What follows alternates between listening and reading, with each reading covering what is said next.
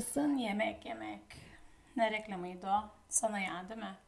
Kendileri bizim sponsorumuz değil ama güzel reklamdı.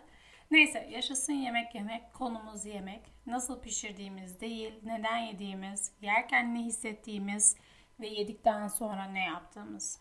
Bu konu o kadar geniş ve komplike ki nereden başlayacağımı inan bilmiyorum. Böyle kayda geçince gönlümden geldiği gibi konuşmak tabii ki isterim. Ama bir çerçeve içerisinde yapmak bana daha doğru geliyor. Şu monolog haldeyken özellikle. Size söylemiştim çok değer verdiğim biri de katılacak bize ara sıra diye. O katılınca muhabbet olacağı için ve monologdan diyaloğa geçeceğimiz için gönlümüzden geldiğince konuşuruz. Yani öyle düşünüyorum. Fakat tek başıma böyle anlatırken biraz bir düzen severim ben.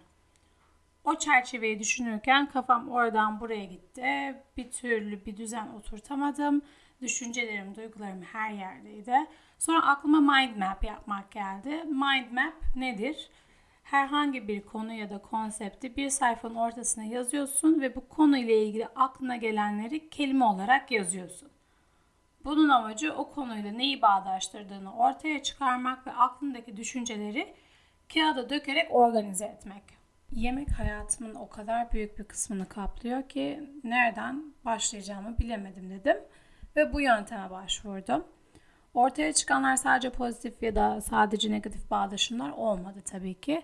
Ortaya karışık. Little little into the middle. O yüzden bu konu benim için biraz zor ama benim listemde yemek ile ilgili aklıma gelen kelimeler ve o mind map dediğim egzersize döktüklerim kağıda yazarken şunlar oldu. Kilo, can sıkıntısı, mutluluk, yorgunluk, sakinlik, besleyici, aile, paylaşmak, hazırlamak, kontrol, sevgi, stres ve güçlü olmak. Ben yine de bölmeye çalıştım olumlu ve olumsuzlar olarak. İyi haber, kötü haber diyeceğim. Öyle değil de listemdeki negatifler, olumsuz bağdaşımlar bence şu. Can sıkıntısı, yorgunluk, stres, kontrol, özellikle kontrol kaybı, kilolu olmak bunun sonucu olarak. Listemdeki pozitif, olumlu bağdaşımlar aile, paylaşmak, hazırlamak yani yemeği bir öğünü beraber hazırlamak, besleyici olması, mutluluk, sakinlik, güç ve sevgi. Bunları yazarken aklıma gelen ilk şey benim yemekle olan ilişkim başkaları tarafından şekillendirildi ve hala da şekillendiriliyor. Okul, aile, arkadaşlar, tanıdıklar, kilo, dış görünüş ve mutluluk birbirine bağlı gösteriliyor hep. Kilon az olursa dış görünüşün güzel olur. Dış görünüşün güzel olursa mutlusun demektir. Hani mutluluğun tamamıyla insanların bulduğu bir ölçü sisteminde moda dünyasının yıllar önce yarattığı eski kafalı bir bakış açısı ile bağdaştırıyoruz. Sağlıktan kimse bahsetmiyor. Sağlıktan gerçekten kimse bahsetmiyor. Tabii ki son 10 yıldır baya bir değişim var. İnsanlar daha mindful, farkındalıkları yükselmiş halde, yoga dolu, zen yaşıyor. Fakat fakat bana şunun cevabını verin. Uzun süredir sevdiğin birini görmediğin zaman seni ilk gördükleri andan sonra ilk üç cümleden biri şu iki cümleden biri değil mi? Hani üçte ikisi şöyle geçiyor. Sen kilomu aldın ya da sen kilomu verdin. Dürüstçe söyle. Allah bilir sen kendin yaptın. Allah bilir ben yaptım. Ama beni delirtiyor bu. Bir de bunun laciverti var. O da ne biliyor musun? Senin yüzün çökmüş. Ne kadar farkındalığın olursa olsun, ne kadar yoga yaparsan yap, buna hala diyorsak üzücü. Neden mi? Soruya soruyla cevap vereceğim. Mutluluğumuzu ve yapabileceğimiz şeyleri kilolarımız ile limitlendirme kendimize haksızlık değil mi? Bir daha soruyorum. Mutluluğumuzu ve yapabileceğimiz şeyleri kilolarımız ile limitlendirmek kendimize haksızlık değil mi? Zehirden beter bir diyet kültürü oluştu etrafımızda. Herkesin bir diyetisyeni var. Herkes vücudunun yüzde kaçı ya onu biliyor. Herkes zayıflama konusunda uzman. Yok maydanoz kaynat suyunu iç. Yok elma sirkesi iç. Yok aloe vera suyu iç. Kiraz sapını kaynat iç. Neden? O vücuttaki yağ oranı %20'nin altına inecek. Yılda 2 ay sürse de o azalmış yağ oranı inecek. Lanet olsun ki ben de hepsini denedim anasını satayım. Bir arpa boyu yolda almadım. Hala vücudum kıvrımlı, hala basenlerim geniş. Neden mi? Söyleyeyim. Vücut yapımı değiştiremiyorum çünkü. Kemik yapım, kas yapım bu. Dünyada birçok vücut tipi var. Bunu ne zaman kabul edeceğiz? Dünyada birçok vücut tipi var. Bunu ne zaman kabul edeceğiz? Bütün soruları iki kere soruyorum artık çünkü isyan. Hepimiz aynı fabrikadan çıkmadık. Şükür ki çıkmadık. Düşünsene ne kadar sıkıcı olurdu. Etrafa bak. Herkes aynı. Ama bunu kabul edemeyip yemek ile olan ilişkimizi sağlam olmayan bir altyapı ile geliştirmek kişisel ruh sağlığımız için o kadar büyük bir yük ki ben o kadar yolduruyorum ki bu savaşta. Çünkü resmen zihinsel bir savaş. Gencecik insanlara sporun sağlık için olduğunu, her gün yarım saat yürüyüş de olsa hareket etmenin zinde olmaya, konsantrasyona, hormonal dengeye vesaire vesaire yararlı olduğunu anlatmak yerine zayıf kalmak için ya da zayıflamak için spor yapın psikolojisine getirmek ve bunu normalleştirmek kadar absürt bir şey yok. Yemekle de aynen yapılıyor bu. Her seferinde ben de Tonga'ya basıyorum zaten. Biri bana geliyor diyor ki sen kilo mu verdin? Bu çok nadiren olan bir şey bu arada. Onu da söyleyeyim.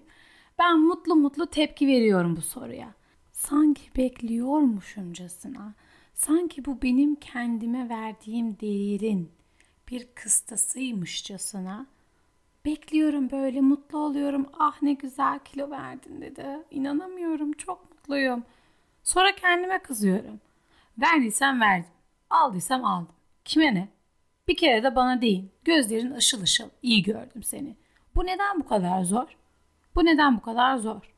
Mutluluğum için ve sağlığım için her spor yaptığımda kendimi iyi hissediyorum. Spordan sonra duştan çıkıyorum. Diyorum ki ne kadar güçlü bir vücudum var. Beni taşıyor. Her gün bana ben olma olanağı sağlıyor. Tıkır tıkır işliyor. Bu kadar hassas ve çetrefilli bir anatomi. Sinirler, kaslar, damarlar, organlar düşünsene bir. Sonra bir şey oluyor. Tartıya çıkıyorum. Direkt bir moral bozukluğu. Kendimi hatırlatmaya çalışıyorum. Sağlığım için spor yapıyorum. Sağlığım için spor yapıyorum. Sürekli kafamda tekrar halinde. Bu sefer ya yediğimden kesiyorum ya da yedim diye daha çok spor yapmaya çalışıyorum. Amaç zayıf olmak. Aman keyfini çıkarma o kurabiyenin. Hadi çıkarmak istediğin yedin. İki dakika sonra öcüler kafanda volta atmaya başlıyor. Hangi öcüler mi? Suçluluk hissiyle sana kal getirenlerden bahsediyorum. Aa sen ne yaptın diye beynindeki yargılayıcı iç ses. Maraton koşun diyen yok. Her gün vegan beslenin diyen yok. Olay denge ve kendimizle ve başkalarıyla konuştuğumuz ses tonu. Düşünsene senin evin vücudun ve sen daha organlarının, kaslarının, hormonlarının işlevlerini bilmiyorsun. Öğretilmiyor çünkü. Burada bir yanlışlık yok mu? Daha demin dedim. Sinirler, kaslar, damarlar, organlar. Şimdi bunların arasındaki ilişkilerin, bunlara dair bildiklerin, o bilgilerin çoğu nasıl zayıf kalırım ile ilgili. Değilse helal olsun paylaş herkesle. Ama dinlemeyeni yargılama ya da dayatma insanlara. Çünkü bu insanların kişisel bulacağı bir denge. Ama bu dengeyi bulmak için öğrenmemiz gerek. O öğretiler de tartıda bir rakamın etrafında olmamalı.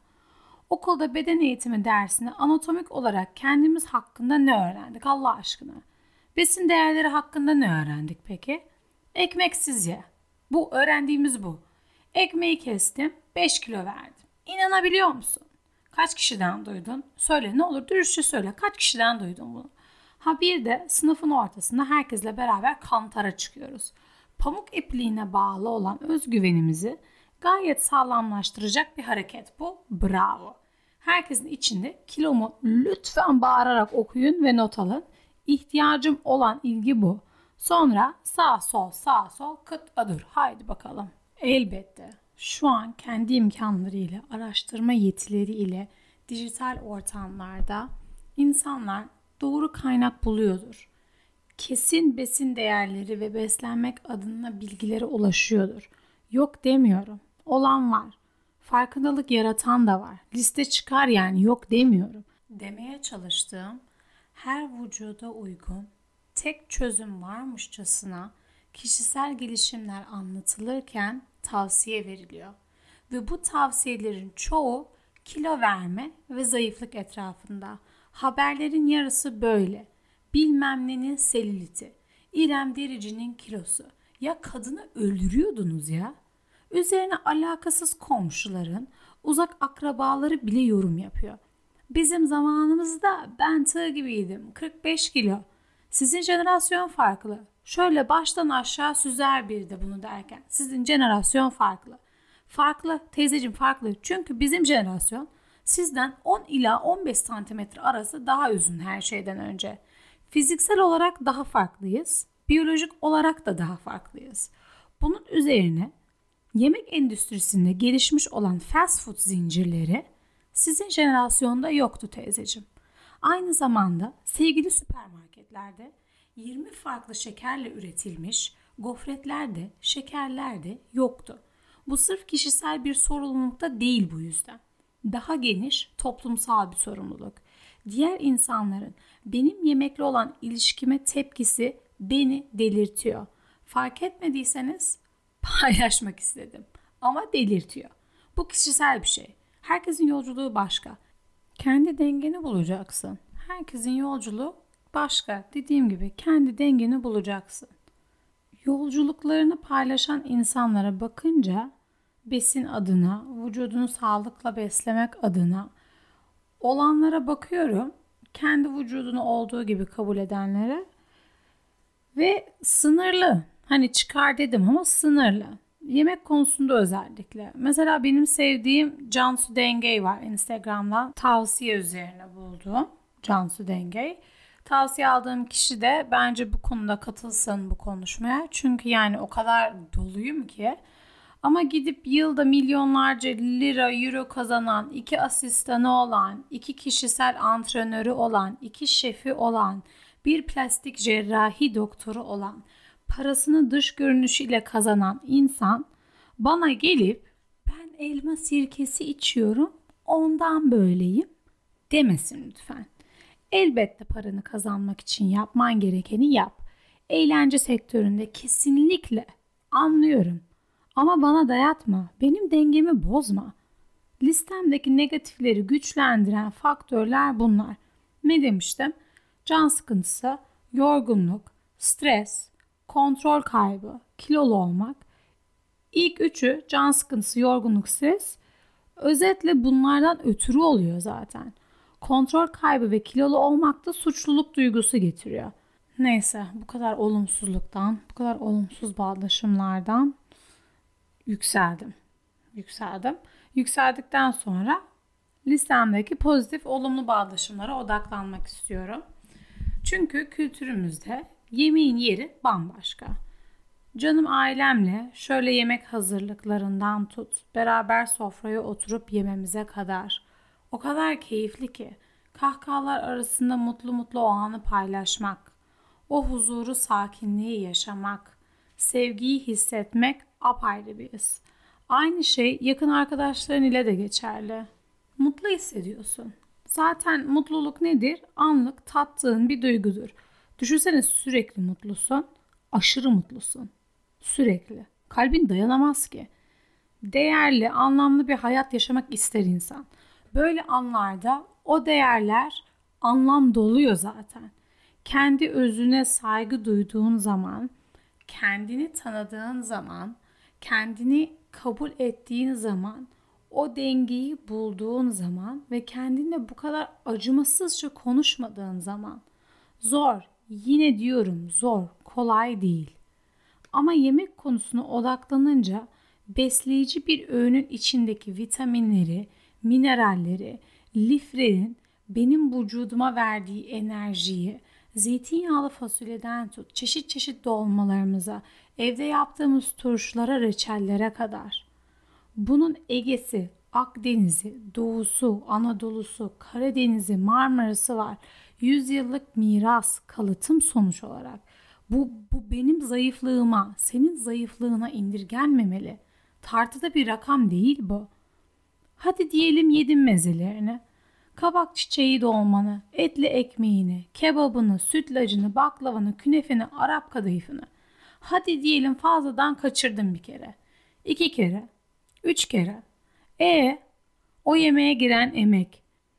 Yüzyıllarca süre gelen tarifler, besleyici değerleri, senin yaşadığın mutluluk. Tartıya çıkıp o bir rakamın yükseldiğini görmenle o bir rakamın artmasını görmenle beraber o suçluluk duygusu ile hepsiyle lanet etmene değer mi? Kendi değerini irdelemeye değer mi? Dengeli beslen, hareket et. Ama ideal kilon senin mutlu kilon değilse kendine işkence etme. İdeal kilodan bahsettiğimde çevrenin sana dayattığı, sadece diyetle erişebileceğin kilo. Yani normal yemeyerek, kendini aç bırakarak, sana doğal gelmeyen, seni zorlayan metotlarla gıda alımını programlayan bir şekilde. Hani bir kişi daha bana kibrit kutusu kadar beyaz peynir, 4 siyah zeytin, bol söğüş ve yeşillik, bir yumurta ama ekmeksiz kahvaltı derse çığlık atacağım suratlarına. Her gün bunu yemek isteyebilir mi bir insan? Bir sabah demez mi? Birinin yaptığı reçeli istedi canım diye. Denge nerede? Baskı kurarak, o isteği ezerek ne kadar ileri gidebiliriz ki? Bir ay, 2 ay, 3 ay sonra hop aşırı yiyorsun. Tıkıyorsun. Yani tıkanıyorsun resmen. Tıkıyorsun çünkü ağzına. Sonra hop tekrar kibrit kutusu kadar beyaz peynir. Zayıf olmak sağlıklı olmak demek değildir. Kilolu olmak sağlıklı olmaktır da demiyorum. Ama sağlıklı olmanın tartıda tek bir rakamı yok. Fiziksel olarak tek bir görüntüsü de yok. Anoreksiye ile mücadele eden binlerce insan var. Aynı şekilde bulimiye ile, aynı şekilde obezite ile de. Neden? Çünkü neden yediğimiz, yerken ne hissettiğimiz ve yedikten sonra ne yaptığımız tamamıyla çekirdek düşünce inançlarımıza geri dönüyor. Ve bu çekirdek düşünceler çoğunlukla zehirli. Çekirdek düşünce inancı toplumsal olarak zayıfsan değerlisin. Sesli söyleyince böyle sinirim bozuluyor. Zehir ya resmen. Bak ben de ediyordum kendimi işkence. Hala bazen ediyorum fark etmeden. Biraz fazla karbonhidratlı ya da şekerli ya da yağlı yemek yedikten sonra ertesi gün diyorum ki hadi 10 kilometre koşayım da dengelensin. Ya da birkaç gün sadece sıvı besleneyim. Şimdi biraz daha iyi gidiyor. Arada bir faka basıyorum yine ama eğitiyorum kendimi. Sağlıklı olmak belirli bir dış görünüşe sahip olmaktan ziyade vücudunun hormonlarından tut organlarına, kaslarına kadar doğru verilerle, değerlerle işlevsel olması. Bu yani. Ve bu tabii ki daha geniş bir kilo yelpazesi, görüntü yelpazesi demek. Zor. Kolay değil. Özellikle ne zaman biliyor musun? Alışverişe gidip o rezalet ışıklandırma ile tasarlanmış aşırı sıcak giyim deneme odalarında kendini o kıyafetlerin içine sokuşturmaya çalışırken, fiziğine bir rakam ile değer biçilirken, 32 beden, 40 beden, 54 beden diye kendine o aynada bakarken zor. Başkasının götü kolu giriyor, bana neden olmuyor derken zor. Ama kendini eğiteceksin. Bir beden büyük al gerekiyorsa kendine güvendiğin bir terzi bul. Sana uygun ya da gir YouTube'a. Oradan buradan internetten dikiş dikmeyi öğren biraz. O aldığın giyim parçası sana sahip olmasın. Sen o giyim parçasına sahipsin. O senin sağlıklı vücudunun şekline girsin. Sen onun basitleştirilmiş, standartlaştırılmış kalıbına girme. Önemli olan senin dengen. Erzak alışverişi eve yaparken zor harcadığın efor, vakit, parayı düşününce zor. Çünkü çoğumuz bunun yanı sıra çalışıyoruz, aile yetiştiriyoruz, okuyoruz ya da hepsini birden yapıyoruz. Ha bir de sosyalleşmeye çalışıyoruz. Arkadaşlarımız var, ailemiz var. Zor yani, zor bu. Sonra ne oluyor? O suçluluğu sen başkasına yansıtmaya başlıyorsun. İsteyerek ya da istemeyerek. Böyle kısır bir döngü yaşanıyor. Bu döngüde de her şeyi değiştiremezsin. Ama acı çekerek kendine kavga ediyorsun. O da mantıklı değil. Yemek ye. Yani yemeden olmaz. Keyfini sür hayatın ama dengede ol. Neye konsantre olursan onu hissedersin bu hayatta. Deneyelim mi? Hayatında çok değer verdiğin birini hepimiz kaybetmişizdir mutlaka. Onun yüzünü hatırlamanı istiyorum. Seninle olmadığını düşünmeni istiyorum. Hop, mutsuzluk, özlem, değil mi? Keder. Ama şimdi sana desem, son zamanlarda seni güldüren, başına gelen komik bir şeye yoğunlar. Düşün, iyice düşün. Kikirdemeye başlarsın. Dengeye konsantre şart. Yemekteki keyfe, hayattaki keyfe, sağlığa konsantre ol. Varlık içinde boşluk yaşıyorsun. Kendimizi kurtarmamız gerekiyor bundan. Kendinle memnun isen kendini olmuş hissedersin. Kendini kabul edersin. Herkesin daha az tarafları da vardır. Bunlar batmaz artık sana. Anlamlı bir hayat sadece kendine yakın olduğun zaman mümkün. Bu bazen sana işlenmiş düşünceleri, alışkanlıkları değiştirmen gerektiğinin anlamına gelebilir. Mesela How Not to Diet diye bir kitap okuyorum.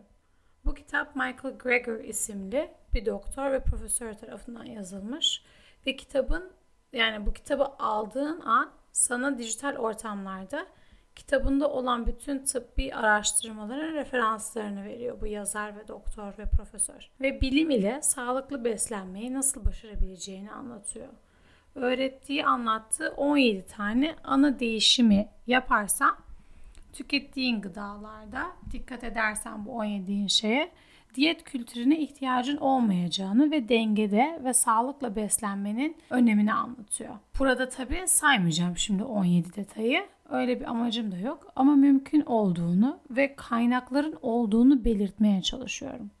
Ufak adımlarla kendine uyan dengeyi bulmak kesinlikle mümkün. Bu bilgileri okuyup kendi hayatıma, kendi tempomda kattığım, benim yemekle ilişkimi pozitif kılan birkaç öğrendiğim şeyi paylaşayım ki daha da canlansın düşünme şekli ve bakış açısı. Mesela vücuttaki ve beyindeki iltihap nükse edici sebepler şunlar. Bunlar anlatılıyor.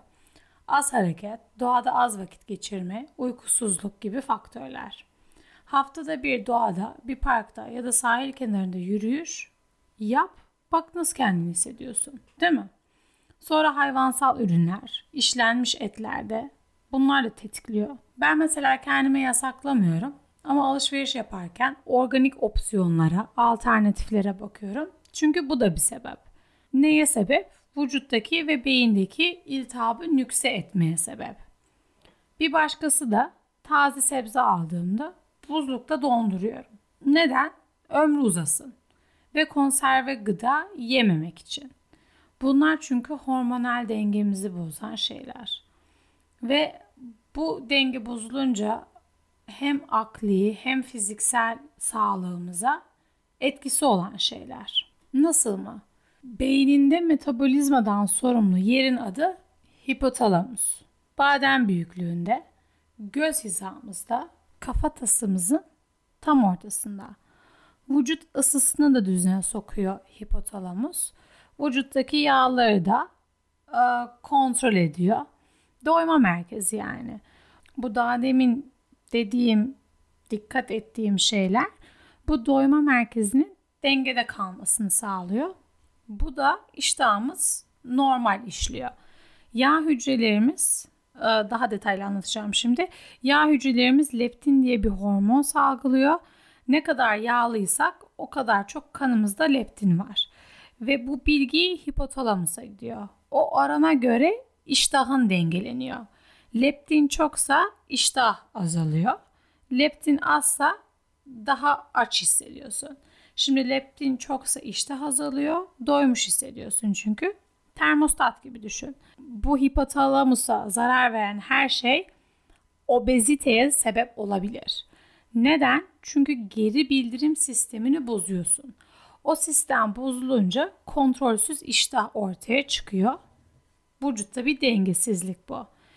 Dediğim gibi doğada yürüyüş, hareket etme, taze gıdalar üretmek gibi gibi şeyler bu denge bozukluğunu ortadan kaldırıyor. Vücut daha sağlam işlemeye başlıyor. Şimdi zayıflık yerine bunu düşünerek kendine bakmayı, sağlığını düşünerek bu adımları atmak daha anlamlı değil mi? Dışarıdan dayatılan zorlama değerlerle değil de kendin için, vücudun için dengeli beslenmek ve vücuduna gerekli aktiviteyi ve istirahatı vermek adına bir denge yaratmak daha anlamlı değil mi? Bu arada bu anlattığım sebep yüzünden diyetisyen sana yeşil çay iç diyor. Zencefil ye diyor. Sarımsak ye diyor. Çünkü beynindeki o leptin direncini dengelemesi gerekiyor. Bu arada bu anlattığım sebep yüzünden diyetisyen sana yeşil çay iç diyor, zencefil ye diyor, sarımsak tüket diyor. Beynindeki o leptin direncini dengelemek için. Çünkü bu saydıklarımın hepsi iltihap durdurucu ve sökücü özelliklere sahip. Ama biz neden bunu popomuzu o skinny sokmaya limitliyoruz ki? Bu kitap böyle bir sürü detaylı dolu mesela. Neden lifli beslenmeliyiz ya da neden su konsantrasyonu yüksek meyve gibi besinler almalıyız gibi gibi.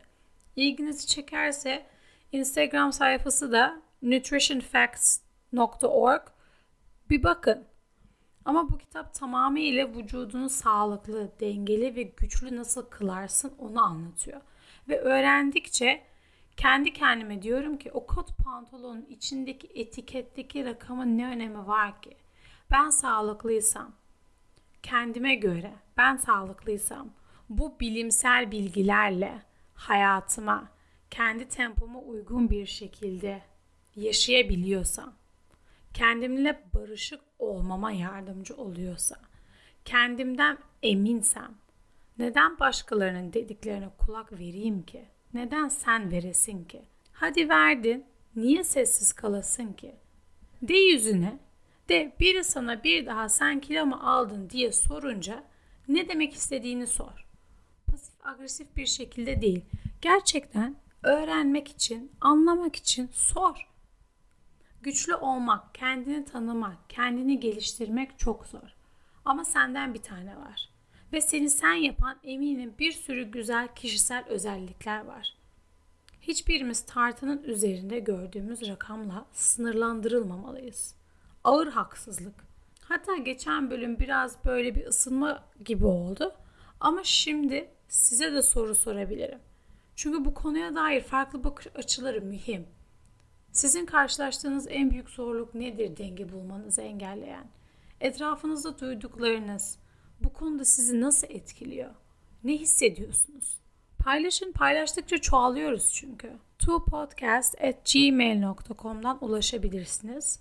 Aynı zamanda Instagram'da Two Podcast sayfamız da var artık. Dediğim gibi paylaşın. Paylaştıkça çoğalıyoruz. Bu konu hakkında istediğimin belki %20'sini döktüm buraya şu anda. O yüzden bunun devamı gelmeli. Hem de biri bana katılmalı. Aynı zamanda sizin paylaştıklarınız da bir sonraki bunun devamı olan bölümde part 2 ikinci kısım orada konuşulmalı. Bölümün başında dediğim gibi bir diyaloğa geçeceğiz. Ben hostunuz Ekmek. Hepinize afiyet olsun. Kibar kalın fakat meydan okumaktan çekinmeyin. Bye.